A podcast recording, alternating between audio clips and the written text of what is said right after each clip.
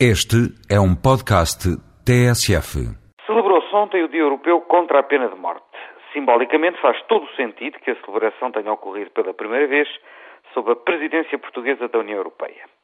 É que Portugal foi, com efeito, o primeiro país europeu a abolir a pena de morte em 1867.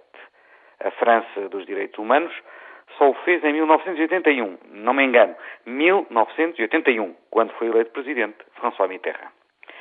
Desta iniciativa saiu um apoio político inequívoco à proposta que a Itália fez nas Nações Unidas, no sentido de que a Assembleia Geral adote uma moratória na aplicação da pena de morte em todo o mundo. Proposta que está, aliás, muito perto de alcançar uma maioria de aprovação.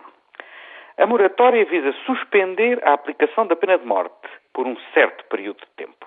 Trata-se, pois, de uma suspensão e não de uma abolição definitiva. Fará isto alguma diferença?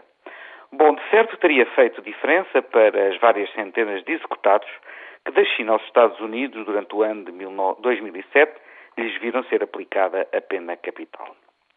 Embora a abolição da pena de morte seja já hoje, felizmente, a regra na Europa, contudo, as sondagens de opinião mostram que há, nos países europeus, uma maioria favorável à sua aplicação.